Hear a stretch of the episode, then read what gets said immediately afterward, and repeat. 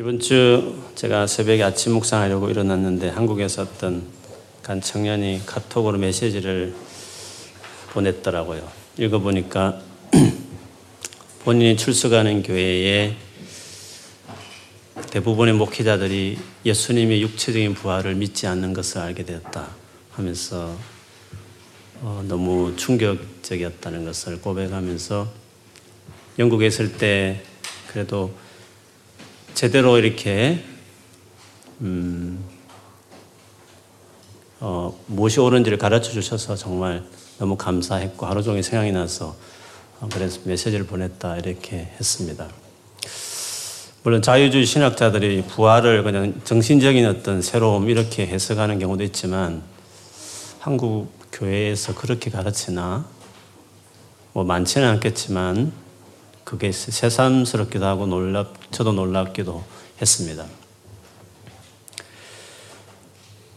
수련회 준비 때문에 제가 구약에 나타난 예수 그리스도 이런 제목으로 혹시 어떤 분이 말씀을 전했나 강의했나 해서 제가 유튜브에 쳤더니 몇 개가 나왔어요. 그래서 일단 한번 시리즈가 몇 개 있길래 하나 쭉 들어봤습니다. 나름대로 구약에 대한 예언된 그 예수님 모습을 잘 설명하더라고요.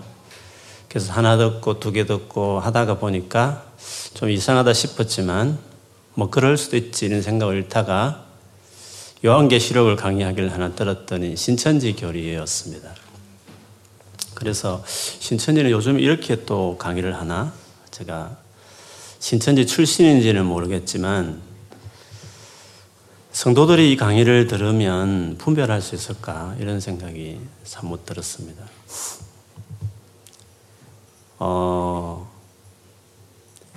세상에 우리 성도들이 얼마나 헷갈릴까? 이런 생각도 많이 들었습니다. 그래서 여러분 함부로 유튜브 같은 데 많이 보지 마시고 하도 많이 올라와서 다 보면 너무 논리적입니다. 어떤 경우에는 기존 교회보다도 어떤 부분은 더 바르게 가르친 부분도 있어요. 그래서 더 놀라웠습니다. 근데 궁극적으로는 잘못된 길로 인도하는 것을 보게 됐습니다.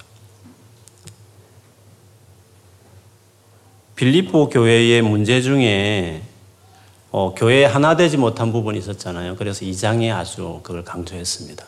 근데 3장에 가보면 거짓된 가르침이 빌립보 교회에 조금 영향을 주는 게 있었습니다. 그래서 바울은 3장에 가서는 그 부분을 좀 다룹니다. 좀 주제가 바뀌죠.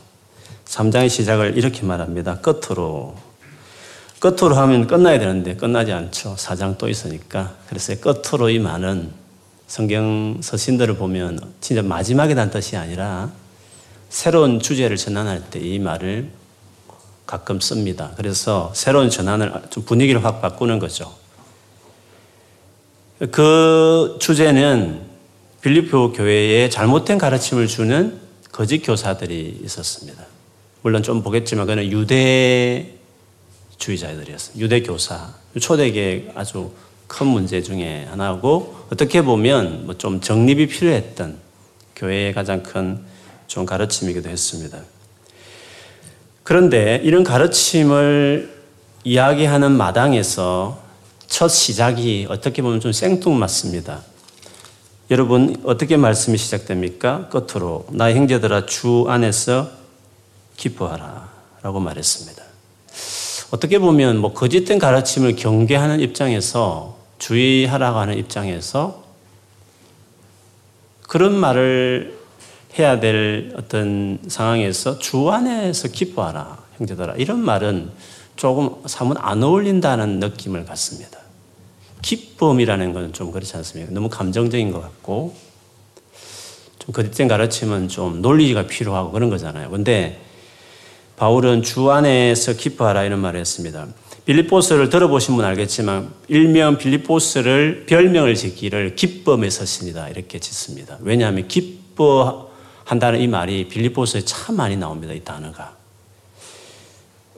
1장에서도 여러분 기억나는지 모르지만 18절에 보면 어차피 그리스도가 전파되니 나는 기뻐하고 또한 기뻐하리라 이런 말씀도 했고 2장 끝에 가보면 너희 그 재물 위에 너희의 그 신앙 위에 내가 관제로 드린다 할지라도 내가 순교하는 마음으로 다시 너희를 위해서 헌신한다 할지라도 기꺼이 나는 순교의 재물이 된다 할지라도 기뻐하고 기뻐하겠다. 나와 같이 기뻐해달라. 이런 말을 2장에도 했습니다. 3장에 오늘 이렇게 말했고 4장 4절이나 4장 10절에 가보면 주 안에서 항상 기뻐하라. 다시 말한다. 기뻐하라. 이런 말을 했습니다. 바울이 지금 감옥에 갇혀있는 입장에서 이런 말을 할 입장은 못 될 텐데도 불구하고 그에게는 무엇이 그로 하여금 이렇게 기뻐하게 하고 있고 또 기뻐하라고 권하고 있을까 하는 것입니다. 이렇게 기뻐하는 말을 오늘 본문에 특별히 시작하는 이유는 거짓된 가르침과 진짜 참 가르침의 결과가 기쁨이기 때문에 그렇습니다. 거짓된 가르침의 특징은 결과적으로 주를 멀리하게 합니다. 진리 되게 말이 많았는데 우리 신천지 강의 들으면 다 진리입니다. 그리고 기존은 다 거짓이라고 말합니다. 그렇게 진리 말하고 거짓 이렇게 이야기하지만 그 강의 듣는 내내 영혼이 메마릅니다. 그리고 긴장감도 있고 막 구원에 대해서 정말 내가 구원받았나 싶고 막 이렇게 해서 불안도 시키고 뭔가 몰입시키고 이렇게 하지만 결과적으로 그게 기쁨이 없습니다. 평강도 없고 마음이 따뜻해지지도 않고 텐션만 있고 막 불안하고 두려움이 있고 영혼이 메말라간다는 느낌이 감정이 메말라가는 버리는 그런 것들이 있죠. 그런데 바울은 뭐 이런 이론적인 것을 이야기하기 전에 주 안에서 기뻐해라 이런 말을 했습니다. 진리는 여러분 진짜이기 때문에 진리는 예수께로 인도해야 합니다. 그렇지 않습니까? 예수에 대한 이론이 아닙니다. 성경에 대한 교리를 말한 게 아닙니다. 교리적이지만 이론적일 수 있지만 결국에는 가르침은 예수께로 가게 해야 합니다. 예수라는 인격에게 가게 해야 합니다. 그분을 사모하게 하고 그분 앞에 겸손하게 해야 되고 그래서 참 진리는 우리를 겸손하게 합니다. 왜냐하면 주님께 우리를 인도하는 진리가 어떻게 교만하게 만들 수 있겠습니까? 주님 앞에서 겸손하지 않으면 관계가 안 됩니다. 인자야 하나님이 원하시는 게 뭐냐?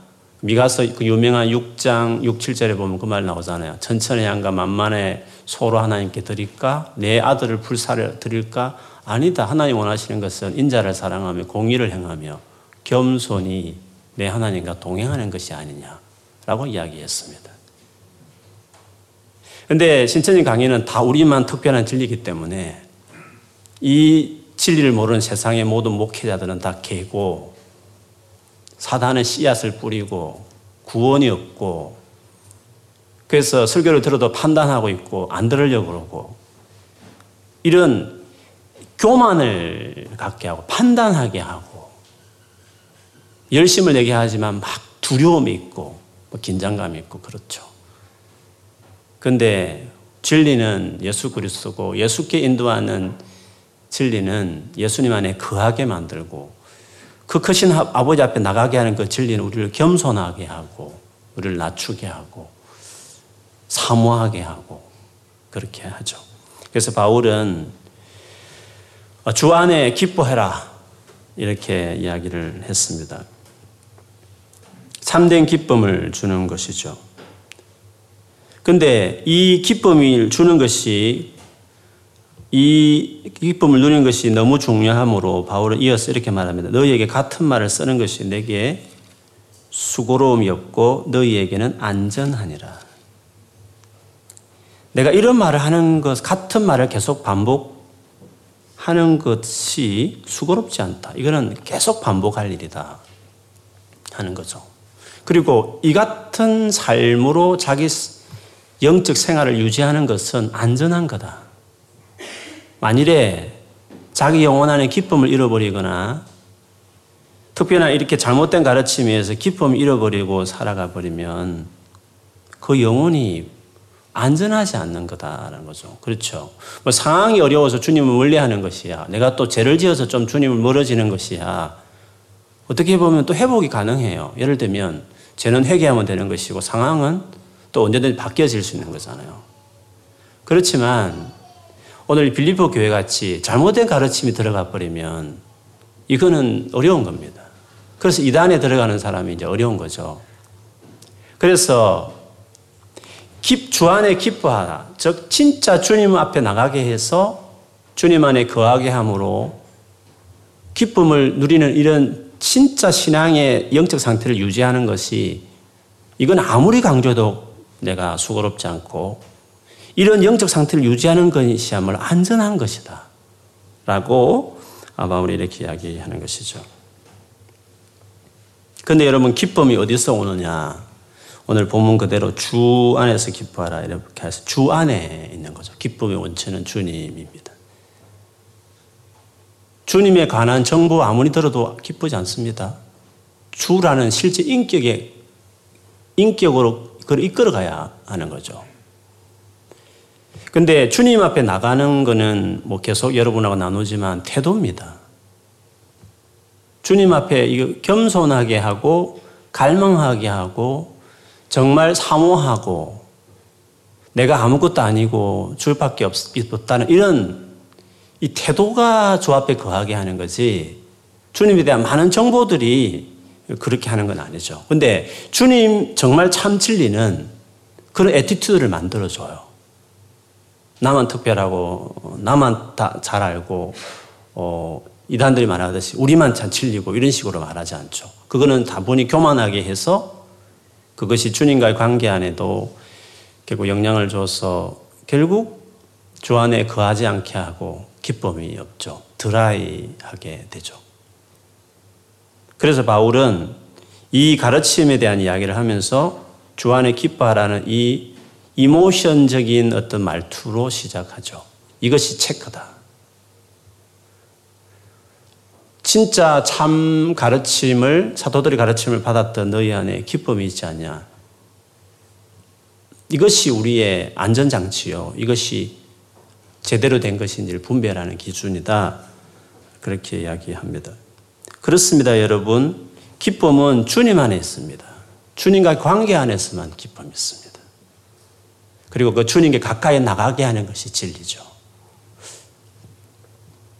바울은 그런 점에서 지금 책망하고자 하는 유대주의자들의 가르침, 그들의 잘못된 가르침에 대해서 오늘 3장에서 이야기하기 시작합니다.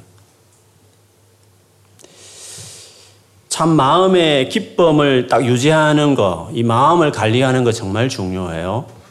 우리가 살다 보면 이 마음을 관리하기가 참 어렵습니다. 나이가 들수록 더 느낄 것이에요. 어릴 땐 잘 모릅니다. 싫어하면 싫어해버리고 짜증내면 짜증해버리고 문 닫아버리면 문 닫아버리고 뭐 욕해버리고 이렇게 하지만 나이가 들어서 그럴 수 없거든요. 할 말도 잘 못하고 참아야 되고 또 어떻게 해야지 생각도 많고 그렇거든요. 그러다 보니까 이 마음 관리가 잘 안 되는 거예요. 막 마음이 울그룩불그룩하고 막 불안하고 생각도 복잡하고 감정도 왔다 갔다 하고 막 우울하고 슬프고 막 짜증스럽고 막 마음이 막 하루에도 몇십 분 이렇게 왔다 갔다 하는지 모르는 거죠. 이 마음 관리하는 게 그렇게 중요합니다. 마음이 단속이 안 되면 삶이 안전이 안 되는 거예요. 안전하지 않는 것이죠. 기쁨이 없는 삶은 그 삶 자체가 안전하지 않는 것입니다. 그런데 기쁨은 어디서 얻습니까? 우리가 다짐한다고 됩니까? 주라는 인격체가 우리를 잡아줘야 됩니다. 주님 안에 거하여야 주 안에서 우리가 기뻐할 수 있는 것이거든요. 그래서 진짜 하나님의 생명의 말씀은 진리는 그분께로 향하게 하고 그분 앞에 겸손하게 하고 그분을 사모하게 하는 것이죠. 환경의 문제 아닙니다. 기쁨의 문제는. 물론 어리숙할 때는 믿음이 어릴 때는 환경의 영향을 많이 받습니다. 관계의 영향도 참 많습니다. 그런데 관계라는 것은 평생 숙제예요. 환경이라는 것은 내가 어떻게 매니지 안 됩니다. 환경 따라 인간관계 따라 핑계 댈 수 없습니다. 그러다 보면 우리 인생에 슬퍼할 일도 많고 우울할 일도 많고 힘든 일도 너무너무 많습니다. 환경과 관계없이 인간관계에 상관없이 내 안에 평강을, 기쁨을 누리는 것이야말로 내 삶을 안전하게 하는 것인데 그것이 주 안에 가능한 거죠. 바울을 보십시오. 환경의 문제를 따지다면 얼마나 어렵습니까? 감옥에 가 있습니다. 뭐 지금처럼 좋은 감옥도 아니었을 것입니다. 인간관계는 어떻습니까? 우리 1장에 봤듯이 자기를 괴롭힐, 그것도 로마의 지도자들이 자기 영향권을 감소시킨다 생각해서 로마로 들어온 영향력 있는 이 지도자 바울에 대해서 안 좋게 생각하고 괴롭힐 목적으로 자기 교세를 확장시키는 복음 전파를 했다고 1장을 살폈습니다. 인간관계에서도 바울에게 갈등하는 사람이 로마 교회 안에, 그것도 교인들 안에 있었습니다. 상황적으로 여러 가지 안 좋은. 이렇게 보면 기쁨을 이야기할 입장이 아닌데 유독 기쁨을 많이 말하는 서신이 빌립보서죠. 그런 도대체 어디에서 그런 기쁨을 얻을 수 있었을까? 주님 안에. 그래서 우리가 빌립보서를 계속 보지만 바울이 얼마나 예수 그리스도 안에 헌신되어 있고 예수님과의 관계가 튼튼해 있는지, 역시 주 안에 있었기 때문에, 주 안에 있는 이 관계성이 튼튼했기 때문에, 단단했기 때문에 환경이 어려워서도, 관계 안에 힘들게 하는 사람들이 있어서도 기쁨을 유지할 수 있었으므로 우리는 주님 안에 거하게 하는, 주님을 더 가깝게 하는 이것이 중요해요. 우리 개인도 그렇지만 여러분 주변에 이렇게 뭐 셀 안에든지 새로운들 안에 힘들어하는 친구들 있으면 물론 한번 밥 사준 것도 좋고 그때 위로가 줄 수도 있고 상황적으로 또 힘들면 같이 뭐 도와줘서 이렇게 애세도 좀 옆에 도와주고 이렇게 하면 뭐 그 상황을 조금 도와주면 좀 벗어날 수 있죠. 그러나 그거는 일시적인 거죠. 우리가 그렇게 도와주지만 사랑하지만 결국 우리가 궁극적으로 하는 거는 그가 주 안에 더 가까이 하도록, 주님을 더 간절히 찾도록, 기도의 자리에 하나님을 알고 싶어서 말씀을 같이 묵상하는 그런 자리에 가도록, 그렇게 하는 것을 가르쳐 주면서 계속 주님과의 관계를 잘 할 수 있도록 도와주는 그것이야말로 그에게 아주 장기적으로 볼 때, 그 인생 전체를 볼 때 제일 큰 도움이에요. 그러니까 주님과 관계가 바로 딱 쓰여지면 그 다음에 그냥 혼자 두어도 잘 매니지해요. 옛날같이 그렇게 밥 많이 안 사줘도 자기가 알아서 다 잘 살아요. 그러니까 주님과의 관계를 잡아주는 게 중요한 거죠. 왜? 진정한 기쁨은 주님 안에만 있기 때문에 그렇습니다. 아담과 하와가 선악을 알게 하는 나무를 따먹었잖아요. 하나님이 금한 나무인데도 불구하고. 그리고 죽는다는 말을 듣고도 따먹었다는 거죠. 우리 같으면 왜 그 짓을 했을까? 맞아. 아담과 하와 사이에 지금 이연 위기가 있었어. 그러니까 만족이 안 되니까 그랬을 거야. 아니면 에덴 동산에 지금 기근이 닥쳤어. 그래서 좀 힘들었을 거야. 뭐 그런 게 아니지 않습니까? 내 뼈중에 뼈, 살중에 살이라 완벽한 인간관계. 인간관계에서 아무런 어려움 없고 갈등은 그냥 완전한 만족, 완전한 친밀과 연합이 이루어져 있었고 에덴 동산에 부족한 것이 없는, 모든 것이 다 채워지는 고시였음 불구하고 왜 아담과 하와는 하나님의 금한 선악을 알게 한 나무를 따먹었을까? 사단이 유혹은 했지만 사단이 위협한 것도 아니잖아요. 말만 했을 뿐이거든요. 말만 이렇게. 그러니까 아담과 하와는 훨씬 안 하겠다 하면 안 하지는 것이에요. 그 범죄에 대해서 사탄에게도 궁극적인 책임이 있는 것도 아니고 또 그걸 상황을 허락한 하나님께도 있는 것도 아니에요. 왜냐하면 아담과 하와 하기 싫으면 안 하면 되는 거예요. 훨씬 유리한 스테이지에 있었는데 불구하고 왜 그렇게 했을까? 어리석게. 단 한 가지 이유죠. 하나님처럼 될 수 있다는 그 말이 대단한 유혹이었죠. 무슨 말이냐면 하나님이란 존재가 너무 대단했다는 거죠. 일정한 기간 동안 하나님과 같이 지냈기 때문에, 교제했기 때문에 그 영광이 너무 대단했기 때문에 인간관계가 주는 기쁨은 배설물 정도라는 거죠. 하나님과 교제하는 기쁨에 비하면. 금은, 보석, 뭐 강물이 흐르고 그런 것들, 좋은 환경, 뭐든지 다 먹을 수 있게 허락된 에덴 동산에 그 아름다운 완전한 만족, 완전한 제공이 되는 가장 확실한 환경, 그것도 배슴을 가치 없게 여겨질 만큼 하나님과의 관계와 교제가 너무 좋았다는 거죠. 저런 하나님이 될 수 있다는 것은 사랑하는 내 주변의 수많은 인간관계보다도 주변에 아무리 좋은 대학을 가고 직장 들어가고 원하는 거 이루고 이런 우리가 말하는 소위 말하는 환경적인 좋은 것들 그것들은 주님과의 관계에 비하면 아무것도 아니라는 거죠. 그만큼 관계가 주님과 관계가 놀라운 거죠. 그래서 3장 우리 본문 뒤에 보면 바울이 세상에 유익하다고 여겨지는 많은 것들이 그리스도와의 관계에 비하면 배설물이다. 그런 정도로 가치를 비교해보면 그렇다고 이야기했습니다. 그 정도로 주님과의 관계는 포기하지 말아야 될 일입니다. 우리가 지금 공부하는 것보다도 직장에서 뭔가를 내가 이루어내는 것보다 내 앞으로 삶의 어떤 목표보다도 어떤 지금 막 얽히고 설키 인간관계 풀어가는 어떤 더 사랑을 많이 받고 더 사랑을 주고 막 인간관계 이렇게 신경 쓰는 이 많은 것들 그 모든 것보다 더 신경을 쓰고 더 에너지를 쏟아야 될 것은 그 모든 것을 다 커버해낼 만한 그 모든 것들이 다 망가져도 괜찮을 만큼 삶을 풍성하게 할 만한 그것이 주님 안에, 주님과의 관계 안에 가능하기 때문에 우리는 주님과의 관계에 언제나 헌신하는 것입니다. 루트가 종교계에 일으킬 때 너무 힘드니까, 너무 어려우니까, 너무 바쁘니까 그가 했던 말, 너무 바빠서 오늘 3시간 더 기도해야 되겠다 이렇게 말했대요.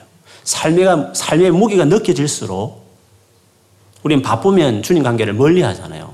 묵상도 시간 없다, 여러 교회 갈 시간도 없다, 아니면 지금 당장 뭘 해야 된다, 이렇게 말하잖아요. 근데 그러면 그 일이 잘 될 수 있죠. 물론 시간이 더 많이 되니까. 근데 문제는 마음의 문제거든요. 마음이 불편하고 막 짐이 느껴지고 편안함이 없고 기쁨이 없으면 그 상황이 좀 잘 풀리고 좀 더 시간 확보해서 된다는 그것이 그게 그렇게 우리 삶에 큰 의미가 없어요. 그래서 오히려 그럴수록 마음의 무기가 여러분이 마음이 막 힘들어질 때, 마음의 기쁨이 없을 때, 혹은 마음이 너무 답답할 때, 막 삶에 막 무기가 너무 느껴질 때는 그거는 주님과의 관계에 헌신해야 될 어떤 게 더 해야 될 몫이 더 많다는 것을 이야기해요. 시간이 어쩔 수 없을 때는 어쩔 수 없지만 그렇지만 좀 더 할 수 있으면 아침 좀 더 일찍 일어나서라도 주님 관계를 확보해내고 또 이왕 시간을 보내지만 대충 하지 말고 질을 높여야 돼요. 시간을 늘릴 수 늘리고 시간이 정 안 되면 질을 높여야 되는 거예요. 우리가 대화를 하더라도 여러분 딴청 부릴 수 있거든요. 뭐라고 말했지? 이렇게 할 수 있잖아요. 딴청 부릴 수 있다고요. 주님과 관계도 인격적인 분이기 때문에 집중이 필요한 거거든요. 기도할 때도 집중이 필요하고 묵상할 때도 그것 따라서 어떨 때는 말씀이 깨달아지고 은혜가 되고 어떨 때는 안 되고 그런 거예요. 질이 중요한 거예요. 그래서 기도할 때도 그냥 이게 정신줄 놓고 이렇게 막 기도하지 말고 그러면 졸고 그러잖아요. 딱 집중해서 주님을 딱 바라보면서 기도하고 말씀 볼 때도 정말 사모한 마음 보고 어차피 주님이 인격적인 존재이기 때문에 태도가 중요한 것이에요. 어쨌든 그런 식으로 집중하는 게 주님의 관계에 집중을 해야 돼요. 그래야 인간관계 어려움을 팍 차 나갈 수 있어요. 환경의 어려움도 팍 차고 나갈 수 있는 힘들이 주님 관계 안에 얻는 기쁨이 그걸 해낼 수 있는 것이에요. 그래서 바울이 어려운 감옥 안에도 자기를 힘들게 괴롭히는 인간관계 안에도 기쁨을 유지할 수 있던 것은 주님과의 관계가 그만큼 건강했기 때문에 단단했기 때문에 그런 거예요. 그래서 우리의 인생에 언제나 숙제는 그렇고 언제나 중요한 포인트는 주님과의 관계예요. 그래서 젊을 때 빨리 세워야 돼요. 하루아침이 됩니까? 관계라는 것은 시간이 필요한 거예요. 주님과 관계는 특별히 더 그래요. 거룩함도 필요하고 여러 가지 내 바꿀 것도 필요하고 주님이 요구하는 것도 있고 그러니까 하여튼 주님과 관계를 계속 맺으면서 우리 연애에도 맞춰가는 게 얼마나 힘들어요. 처음에는 그냥 좋아서 하지만 하다 보면 생각 다르고 맞추고 그래야 되는 거잖아요. 주님도 마찬가지예요. 주님이 까다로운 게 아니라 우리 안에 너무 문제가 많은 거죠. 너무 문제가. 그래서 다 맞춰가야 돼요. 관계라는 것은 그렇게 로맨틱한 머물지 않고 맞춰가야 될, 조정해야 될 것들이 많거든요. 그래서 이제 어쨌든 그래서 그 삶을 드려야 되는 거죠. 관계 안에. 주님과, 주님 안에 거하게 되면, 그러면 그 관계가 건강해지면 상황이 안 좋아지더라도 주변 사람과 관계가 살다 보니까 진짜 못된 사람 만나서 꼬여가지고 이렇게 인생이 꼬여도 그거를 힘들긴 하지만 그것도 흔들리지 않을 정도로 딱 그래도 이렇게 버틸 수 있고 해낼 수 있는 어떤 이 내공, 속사람, 강한 속사람 이런 것들이 우리에게 있는 것입니다. 그래서 여러분 인간의 상처받을 때에는 또 다른 좋은 사람 찾지 말고 주님께 갈 수 있는 찬스로 그걸 삼아야 돼요. 상황이 어려울 때 막 원망하고 힘 빠지고 더 나은 상황이 이루어질 것을 마냥 기다리고 앉아있지 말고 어차피 돌파해야 되니까 주님과의 관계에 더 몰입하고 그래서 이 모든 상황들을 주님과의 관계를 집중할 수 있는 기회로 삼아야지 힘들다고 더 주님을 멀리하고 더 교회를 멀리해버리고 더 이렇게 인간관계 힘들다고 더 막 마음 닫아버리고 이렇게 하면 안 되는 거죠. 그런 일이 생길 때마다 주님을 더 달려가고 거기서 더 세워야만 감당이 되는 것입니다. 이렇게 중요한 주님과의 관계를 주님을 가까이 하도록 계속 격려하고 도와야 될 것이 얼마나 귀한 일인데 이 빌립보 교회 안에 보면 주님을 가까이 하지 않게 주님을 오히려 멀어지게 하는 잘못된 유대주의자들의 가르침이 있었다라고 바울이 말합니다. 그래서 그들을 이제 집중적으로 2절에 말하기를 개들이라고 말했습니다. 모욕적인 말을 썼습니다. 개들이라는 것은 보통 유대인들이 이방인을 지칭할 때 쓰는 말이거든요. 이 개는 애완견이 아닙니다. 주인 없이 길거리 돌아다니면서 쓰레기통 뒤지고 죽은 시체 뜯어먹고 하는 아주 더러운 물리면 강경병 걸리는 그런 들개들에게 쓰는 말이거든요. 주님을 멀리하게 하는 특별히나 어떤 잘못된 가르침으로 주님을 멀리하게 하는 이 유대주의자들을 향해서 바울은 개들이라고 이야기했습니다. 주님을 세상에 멀리하게 만드는 자들이라는 거죠. 그리고 행악하는 자들, 윤리적으로 잘못한다 이는 아닙니다. 악 중의 악이다. 그렇게 표현했습니다. 그리고 몸을 상해하는 일을 삼가라. 옛날 번역에는 뭐 할례다 이렇게 손할례라 이렇게 말했는데 개역 개정에는 이렇게 풀어 써버렸는데 할례를 지칭하는 말입니다. 그 고귀한 유대인들에게 생명 같은 의식인 할례를 몸을 상해하는 거다. 몸을 이렇게 상처 주는 행동이다. 이렇게 아주 비하하는 말로 바울이 언급을 했습니다. 그처럼 주님을 멀리하게 하는 모든 일들 심지어 빌립보 교회 같은 이런 가르침에 있어서는 바울이 아주 냉혹하게 이렇게 모욕적인 말을 하면서까지 경고했습니다. 그만큼 주님을 멀리하게 하는 것은 해모스러운 일이라는 거죠. 그러면 주님을 가까이 하는 자들, 주 안에 거하는 자들은 어떻게 살까? 그 살아가는 모형을 3절에 앞에도 삼가라는 것을 세 가지로 말했다면 주 안에 거하는 사람의 참모습은 또 세 가지로 이야기했습니다. 첫째는 하나님의 성령으로 봉사하며 봉사한다 이 말을 우리가 생각하면 어떤 일 같은 느낌이 들잖아요. 그런데 이 단어가 쓰여진 유래를 보면 그런 경우도 있지만 어떤 경우에는 월십 예배한다 이런 용어로 번역되기도 해요. 그래서 뭐 NIV의 성경 같은 경우에 보면 월십으로 표현했습니다. 우리 한글 성경은 봉사한다 이쪽으로 해석을 택했습니다. 그런데 뭐 주석하신 분들이 이제 월십 쪽으로 많이 비중을 두시더라고요. 그렇게 보면 주님이라는 그 인격 안에 거하는 자들은 어떤 신앙의 특징이 있냐면 예배가 살아있어요. 예배가 성령으로 예배하는 거죠. 여러분 신약의 예배는 성령으로 예배하는 겁니다. 구약의 예배와 다른 것이 그것은 요한복음 3장에 보면 그거 잘 아는 사마리아 여인과의 만남을 갖다가 중간에 주제가 토픽이 예배로 바뀌잖아요. 그 음란한 여인이 예배를 사모하는 줄 몰랐어요. 주님은 그걸 아셨는가 봐요. 그래서 그걸 찾아갔죠. 결국 영적인 주제를 가지고 토론하다가 예수님이 내가 이 땅에 오고 나서 참 메시아인 내가 와서 예배가 달라진다 하면서 참으로 아버지께 예배할 때가 왔다. 어떤 예배? 옛날 번역은 신령과 진정이지만 이게 좀 감이 이상해요. 신령과 진정하면 뭐죠? 막 정성을 드리는 뭐 이런 느낌이 들잖아요. 그런데 신령과 진정이라는 것은 요즘 번역을 보면 성령과 진리로 그렇게 번역했어요. 그러니까 이 신령이라는 것이 성령을 이야기해요. 성령이 역사하는 예배라는 거죠.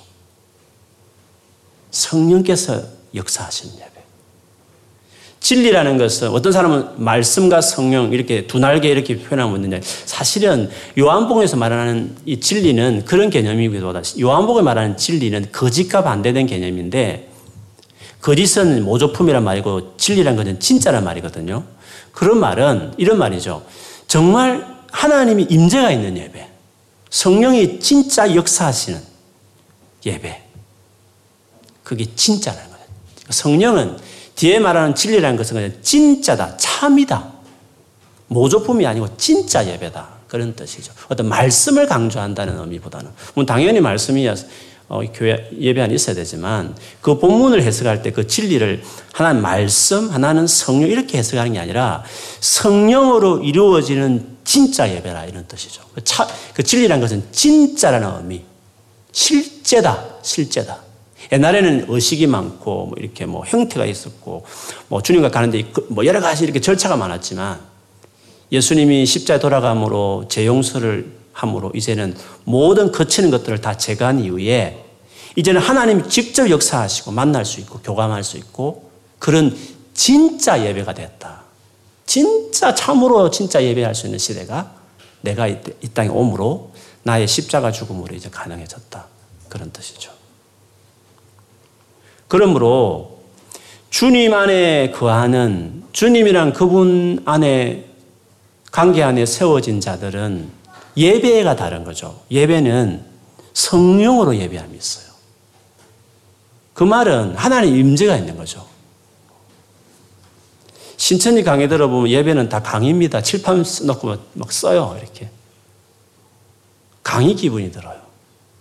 그러나 예배는 설명이 아니거든요. 강연이 아니거든요. 여러분 설교는 성경 강의 아니거든요. 성경 공부와 설교의 차이를 아세요? 성경 공부는 성경에 대한 어떤 이론적인 어떤 가르침이에요. 그러나 설교는 하나님께서 그때 그 자리에서 하실 당신의 메시지예요. 음성이죠. 그래서 개혁주의에서는 설교를 예언이라고 그렇게 말해요. 예언. 우리 예언하면 뭐 이렇게 누가 뭐 미래에 대해질 것을 말하는 이런 것만 예언을 생각하잖아요. 그런데 개혁주의에서 제일 예언의 제일 중요한 자리는 설교라고 그래요. 그래서 똑같은 본문을 제가 오늘 빌립보서 3장을 설교했지만 제가 다른 교회 가서 만약 설교를 한다면 이런 식으로 안 할 거예요. 모르죠. 뭐 똑같은 상황이면 그럴 수 있지만 그래서 설교자는 기도하면서 하나님이 그 자리에 그때에 그 청중에게 어떤 말씀을 전해야 될지 예언을 받아야 되는 거예요. 그래서 하나님의 마음을 얻는 게 중요해요. 그런데 성경 공부는 달라요. 어디 가든 똑같은 강의를 할 수 있어요. 똑같은 신학 교수도 똑같이 말할 수 있어요. 이 교회 가도 이야기하고 똑같이 할 수 있어요. 그러나 설교는 청중이 다르고 그 상황이 다르기 때문에 똑같은 본문이라도 포인트가 다를 수 있거든요. 하나님이 어떻게 말씀하실지 모르는 거잖아요. 그런 점에서 설교와 성경 공부는 다른 것이에요. 왜 그럴까요? 예배는 성경 공부 시간이 아니거든요. 강의 시간이 아니거든요. 하나님 임재하는 것이고 하나님을 우리가 높이는 자리잖아요. 주님의 영광을 받으시고 주님 우리에게 오셔서 어떤 식으로든 우리가 잘 모르지만 영적으로 뭔가 우리 안에 뭔가 채워주시고 회복시켜주시고 치료해주시고 안내하시고 만나주시고 이런 주님과의 접촉이 일어나는 정말 살아있는 그분과의 만남의 시간이지 어떤 그분에 대해 이론을 공부한다든지 강연을 듣는 자리가 아닌 거잖아요. 주님 안에 거하는 인격을 상대하는 사람들은 그것이 중요한 신앙생활 진짜 유대주의자들은 다 껍데기잖아요. 다 이론이잖아요. 의식밖에 없잖아요. 할례니 유월절 지켜야 되니 뭐 이런 거잖아요. 율법의 의식을 지켜 이런 거잖아요. 껍데기들이잖아요. 그러나 예수님 오셔서는 본질에 들어가서 주님을 그분 인격을 대하고 그분을 만나는 시간이니까 그런 자들의 예배는 성령으로 예배함이 일어나야 되죠. 예수님 말씀하신 대로. 그래서 여러분 예배 드릴 때마다 그 마음을 오셔야 돼요. 저도 그 마음을 와요. 저도 삶의 무게가 느낄 때마다 오늘 하나님 마음을 다해서 막 찬양하고 또 오늘 같이 이렇게 한 2시간 시간 보내면서 또 같이 기도할 때 내 영혼이 확 리프레시 될 거다. 성령이 막 나를 훑어가면서 내 영혼을 강건하게 하실 것이다. 나를 회복시키시고 막 잃어버린 기쁨도 주시고 담대함도 주시고 소망도 주시고 막 마음이 단속 안 된 부분에서 마음에 딱 정리도 되게 하시고 성령을 말미암아 속 사람을 강건하게 하시고 그 말씀처럼 주님을 악망할 때 독수리 나겠지만 오늘 새 힘을 주신다는 것처럼 막 그런 실제적인 사건이 일어나는 자리가 그게 예배라는 거죠. 그래서 우리는 예배를 사모하게 돼요. 예배하면 딱 드리면 그냥 삶이 정리될 때가 많거든요. 상황은 똑같은데 뭔가 딱 마음가짐이 딱 이렇게 담대함이 생길 때가 여러분도 많이 경험하시잖아요. 주님이라는 실제적인 그분과 교감하고 상대하는 식의 진짜 이 바울이 말하는 기쁨을 갖는 이런 신앙생활에 있어서 예배 차이 중에 하나가 성령으로 예배한다 했습니다. 그 다음에 그리스도 예수로 자랑하고 그의 입술에 그리스도 예수를 자랑함이 있다 했습니다. 이 의미는 뒤에 나오는 말이 보충하기 때문에 같이 하면 육체를 신뢰하지 아니하는 자기를 신뢰하고 자기를 내세우고 자랑하지 않고 예수 그리스도를 자랑하는 것이죠. 주님을 진짜 아는 사람은 그 특징이 있습니다. 자기를 절대 내세우지 않습니다. 자기가 드러나지 않습니다. 늘 저는 잘 못합니다. 저는 연약합니다. 다 주님이 하셨습니다. 빈말이 아니고 진짜. 정말 주님이 하십니다. 주님이 하셔야 됩니다. 라는 말이 진심으로 나와요. 그리고 늘 겸손하고 자기 자신을 알죠. 주님을 인격을 상대하는 사람들은 그런 인격이 돼 있어요. 근데 인격을 상대하지 않고 이론으로 상대하는 사람들은 다 교만해요. 다 판단하고 있고 다 드라이해요. 영혼이. 메말라 있고 그래요. 부드럽지도 않고 겸손함이 없는 거죠. 자기 육체를 신뢰하지 않고 예수 그리스도를 자랑하는 이게 특징이 딱 그 특징이 되어 있는 사람이다. 그렇게 이야기했습니다. 왜냐하면 자기를 내세우면 주님과 가까워질 수 없습니다. 교만한 사고 자기 주장이 꽉 차 있으면 어떤 유형이든지 간에 지적인 부분이든지 감정적인 부분이든지 의지적인 부분이든지 간에 자기로 꽉 차 있는 사람은 주님과 가까워질 수 없습니다. 어떻게 주님 앞에 겸손하지 않고 주님과 교제가 되겠습니까? 안 됩니다. 그 주 안에 거하고 기쁨을 누리는 자들은 예배도 다르지만 삶의 태도나 관계성에서 다릅니다. 주 예수를 자랑하고 자기 육체를 신뢰하지 않는 것입니다. 자기를 자랑하는 사람은 주님과 가까워질 수 없습니다. 교만한 사람은 주님과 가까워질 수 없습니다. 주인데 어떻게 주 앞에 종의 태도가 있어야지 그렇지 않고 어떻게 가까워질 수 있겠습니까? 자기를 강조하면 주님과 관계는 당연히 해치게 되는 거죠. 근데 이 빌립보 교회 성도들을 힘들게 하는 유대주의자들은 다 자기를 강조하죠. 내가 유대인이다, 내가 뭔가 다르다 이런 걸 여러 가지 이유를 들었죠. 그래서 바울이 그 말을 하도 하니까 사실 인간적으로 보면 나도 자랑할 게 있다는 거죠. 하도 너희들을 괴롭히는데 사실은 내가 더 내세울 게 많은 사람이다 하면서 자기 자신을 조금 소개하는 장면을 이제 오늘 본문 읽었던 5절, 6절에 설명했습니다. 나는 8일 만에 할례를 받고 8일 만에 할례를 받았다는 것은 어릴 때부터 유대인이라는 뜻입니다. 중간에 유대인 될 수 있거든요. 개종을 하면 나이 들어서 할례를 받으면 이스마엘 같은 데는 13세에 할례를 받았잖아요. 그래서 이스마엘 아랍인들은 13세에 할례를 받아요. 본받았어. 근데 8일 만에 할례를 받다는 것은 바울은 진짜 처음부터 유대인이었다는 거죠. 중간에 유대인 된 게 아니라는 거죠. 이스라엘 족속이요. 비슷한 말 같잖아요. 근데 이스라엘 족속이라는 거는 조상이 이스라엘 족속이었다는 거예요. 아버지 때 개종해가지고 개종해도 내가 8일 만에 할례 받을 수 있거든요. 내 아버지가 예수 믿었으면 나는 못 유아 세례 받을 수 있는 거잖아요. 윗대가 개종할 수 있는 거잖아요. 근데 바울 같은 경우에는 윗대도 이스라엘 족속이었다는 거예요. 순수한 이스라엘 족속의 혈통이었다는 거예요. 중간에 누가 뭐 조상이 개종한 적이 없다는 거죠. 나야말로 진짜 정통이라는 거죠. 베냐민 지파요. 이스라엘 족속 중에도 베냐민 지파라는 거. 베냐민 지파는 여러 가지 자랑하는 지파였어요. 유다 지파와 함께 순수성을 보존했던 지파잖아요.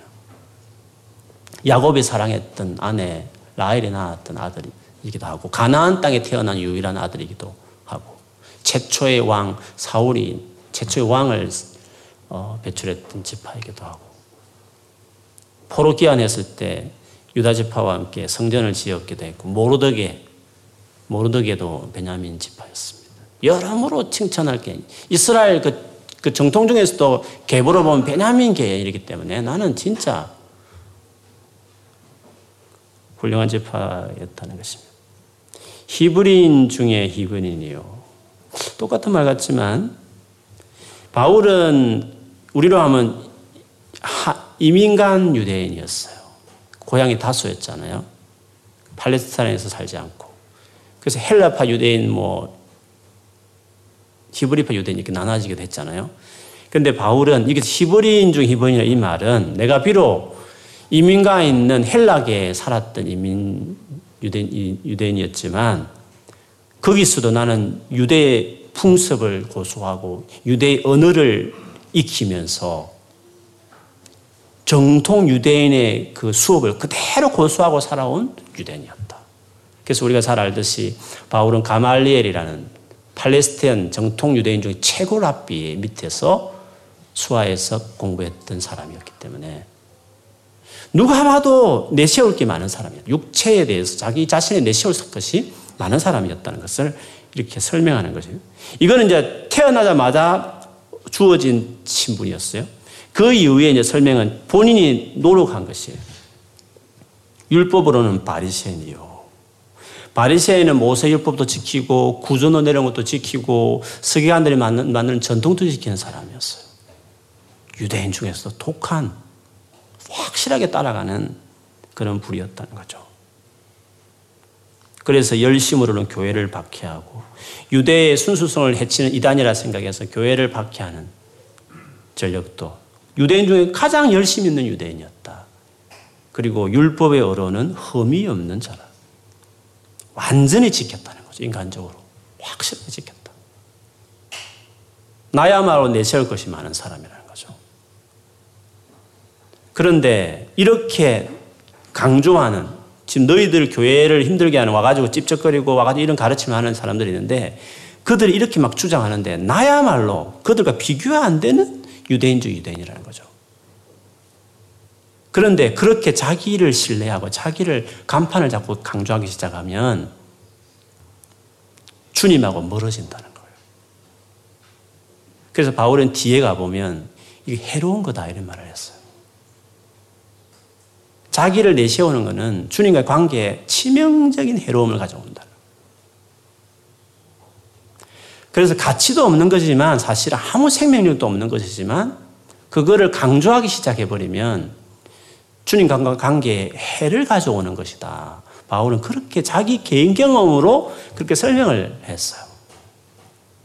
그러므로 주님 관계를 잘 맺고 있는 사람들은 자기를 주장할 수가 없어요. 자아가 강할 수 없어요. 자기가 두드러질 수가 없다는 거예요. 주님이나 인격을 상대하고 살아가는 사람은 절대 그럴 수가 없어요. 그래서 바울은 너희 교회를 힘들게 하는 유대주의자들은 이 주님을 멀어지게 하는 사람들이다. 개들이다. 악한 자들이다. 몸에 상처나 입히는, 몸을 상처 주는 일들을 하는 사람들 이렇게 평가하는 거죠. 전체를 본다면 우리에게 주는 도전은 주님 안에 거하는 삶에 대한 도전이죠. 이게 정말 소중하다. 이게 정말 내 인생에 정말 필요하다. 그렇게 가져다주는 것이 진짜 복음이죠. 그런 마음과 마인드셋을 주고 태도를 갖게 해주고 열정을 갖게 하고, 여러분 말씀을 묵상할 때마다, 예배 드릴 때마다, 성경 공부를 할 때마다 이런 스피릿을 줘야 돼요. 주님 안에 거하게 하는 태도를 갖게 해줘야 되는 거거든요. 그게 그 사람을 살리죠. 그리고 그것이 우리에게 기쁨을, 안정을 주고 그런 삶이 우리를 삶을 안전하게 하는 세이프가드죠. 우리의 삶이 흔들리고 불안한 것들이 우리 주변에 많습니다. 상황이 힘들고 인간이 흔들고, 특별히 이렇게 수많은 홍수들이 쏟아지는 세상 가운데서 우리가 생명의 말씀 붙들지 않으면 또 그렇게 될 수 있어요. 그러나 주님께 가까이 하게 하는 그것이 돼야 돼요. 주님께 가게 하는 것이 다 돼야 되는 거죠. 오늘 오셔서 잘 오셨습니다. 오늘 이 저녁에 기도하면서 주님 앞에 더 나아가시면 현재 여러분 안에 힘들게 하는 것이 사람이든지 환경이든지 여러분 자신이 변변치 못한 인격의 모습이든지 간에 주님 안에 가면, 주님 안에 더 거하는 것에 삶을 흩뜨리고 헌신하면 어느새 바울 같은 자족하는 비결을 이렇게 배우기 시작해버리면, 모든 상황 가운데서 일체의 자족하는 비결을 배우면 감당해내는 거죠. 그게 능력이죠. 그게 능력이에요. 크리스찬의 능력이라고 말할 수 있습니다. 그런 능력자들을 길러내야 돼요. 어떻게 길러냅니까? 그리스도 안에 거하게 하는 사람이 그리스도 안에 어떻게 거하는지를 가르치고, 그 안에 거하도록 세우고, 그리고 그리스도 안에 딱 거하는 사람만 돼버리면 세상 무섭지 않죠. 다 감당해낼 수 있는 사람이 될 수 있습니다. 오늘 이 저녁에 기도하시면서 주님 안에 더 거하게 해달라고, 또 여러분 일상에 돌아가셔도 주님 안에 거하는 삶을 위해서 헌신하는, 그래서 늘 기쁨을 잃지 않고 살아가는 능력자들 되기를 주의 이름으로 축원합니다. 아멘.